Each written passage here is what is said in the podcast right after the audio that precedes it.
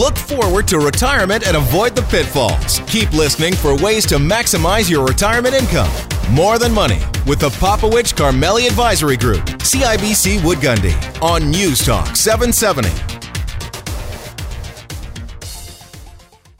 Welcome back. You're here with Dave and Faisal on News Talk 770 and More Than Money. And we're going to talk about um, uh, a topic that I find uh, interesting, and we're going to have to educate the listeners a little bit about it. So this is carrying on from the first half of the show when we're talking about financial literacy. Um, it, it's now talking about portfolio literacy. Yeah, let's uh, call it that. Yeah. So here, here's where I want to start this. and Maybe I'll lob the ball to you in just a second here, but we, I, you know, I get, I get the question about um, the good stocks. Is this a good stock to buy, or is this a bad stock? Right. And I find it interesting, or good security or bad security. I, I find that an interesting question because you, you, ask yourself, where does it come from, right? Now, generally speaking, most people would say, well, if the stock is supposed to go up, it's good, and if it's going to go down, it's bad. Okay, I get that. but I think there's a there's a more fundamental place you need to start from before determining whether it's good or bad. So I'm going to throw this notion out to you, Faisal. I want to see where you run with this. But okay. uh, the idea is suitability. So there's a there is a test as a in our industry for guys like you and me to make sure when we're investing that we're investing in securities and strategies that are suitable for investors. So let's start with this idea of what the heck are we talking about with suitability and how does that influence an investor's decision about whether they should be invested in a security and whether it's ultimately good or bad. As a portfolio manager, my job is to make sure that the investments that we put in our clients' accounts are suitable for their situation.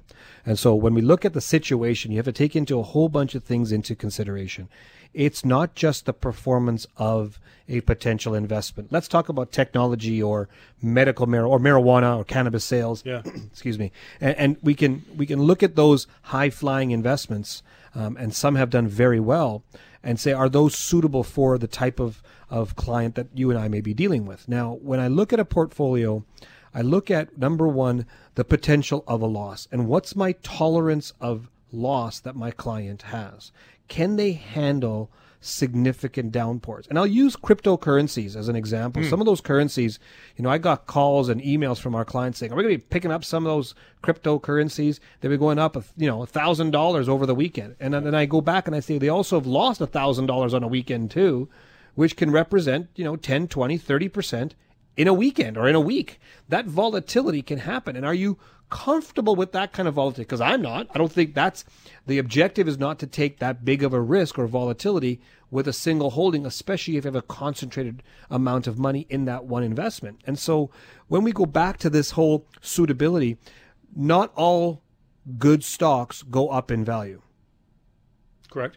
Not all bad stocks go down. They may go up for a short period of time. Yep. It just takes a while for the market and the average person to realize that this may not be the right investment. Now, I'm not saying a lot of these businesses are going to fail, but I have I have doubts with regards to investing in something that hasn't proven themselves. For the clients that I deal with, they cannot take on the what if or the, the investing in hope. I hope it works out. There are companies who jump 10, 20, 30% purely on taking on one more account, sold three more vehicles, took on more amount of of uh, of plants to sell more cannabis. That doesn't mean you're making a profit. That just means you have opportunity. And I don't invest in companies that have hope for opportunity to make money. I invest in companies that have been proven to make money. And there's a big difference there. The, the high flying stocks that are out there, a lot of them are based on hope it works out.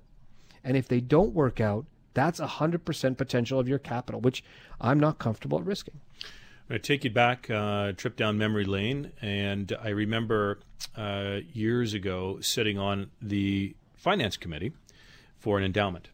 Okay?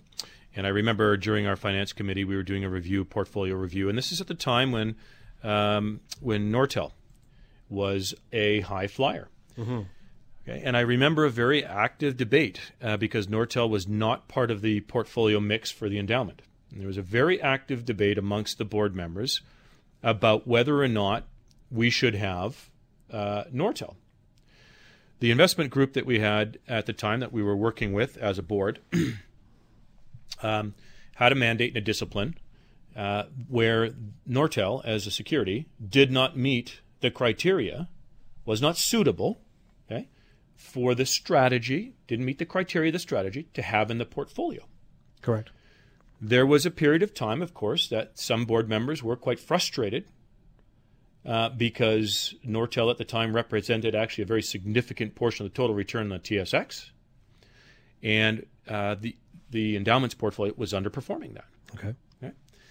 Then there came a time when things changed, and um, by not having Nortel in the portfolio, reduced obviously the volatility on the downside and uh, so on the, the portfolio's performance. So it was an it was interesting to me, and I'm talking this has got to be 15, 18 years ago uh, now, going through that to to see, uh, recognizing, appreciating the discipline that the, the portfolio management group had in sticking to that discipline. Those people that um, style drifted had a discipline and said, "We're going to chase this. We want this." At 135 times PE, okay, it didn't meet the mandate, but we got to have a piece in this portfolio. A lot of them were caught on the other side of that. Right? Yeah, on this is the same argument that that pension plans around the world. There are several European pension plans that are required to own government bonds from Europe and from the eurozone. Now, some of them are at zero or negative yields, and you're wondering why the heck would you buy it? Well, because you have a mandate that says you have to. And what's the downside of that is the is the loss of potential return. So you don't get much money out of it. You don't make as much. But what's the benefit of having that is if you know what hits the fan, those bonds are not going to go to zero.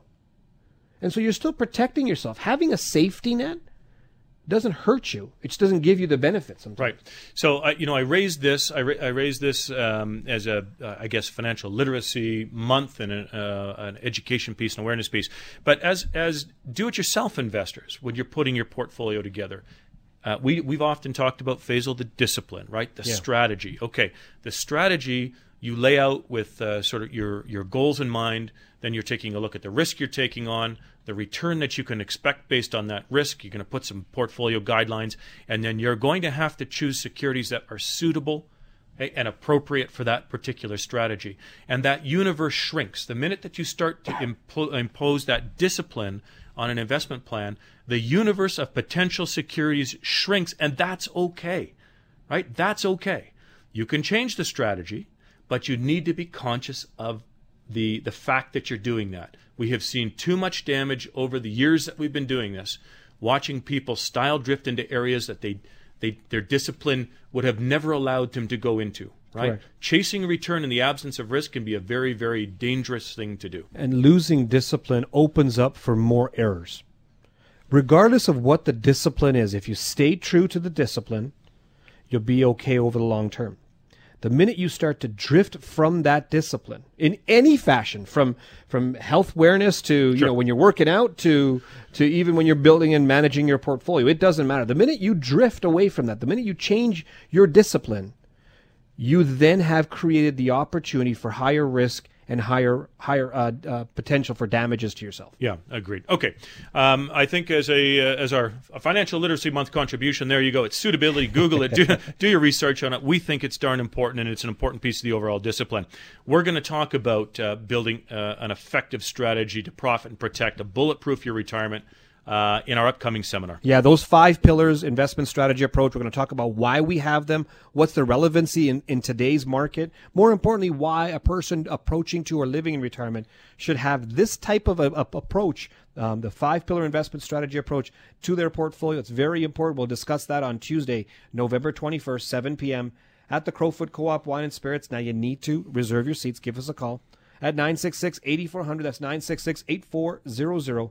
Or you can go online to register at morethanmoneyradio.com. If there's any of the uh, the segments in today's show or in the past that you're interested in revisiting, morethanmoneyradio.com has an archive, or you can get them delivered directly to you by searching for More Than Money CHQR on iTunes or in your favorite podcast app. Thanks for tuning in to another edition of More Than Money on News Talk 770.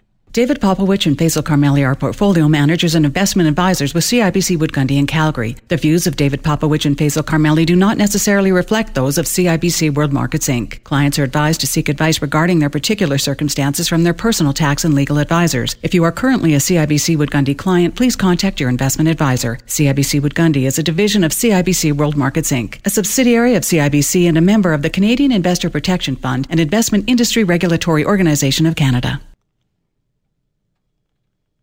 David Popowich and Faisal Karmali are portfolio managers and investment advisors with CIBC Wood Gundy in Calgary. The views of David Popowich and Faisal Karmali do not necessarily reflect those of CIBC World Markets Inc. Clients are advised to seek advice regarding their particular circumstances from their personal tax and legal advisors. If you are currently a CIBC Wood Gundy client, please contact your investment advisor. CIBC Wood Gundy is a division of CIBC World Markets Inc., a subsidiary of CIBC and a member of the Canadian Investor Protection Fund and Investment Industry Regulatory Organization of Canada.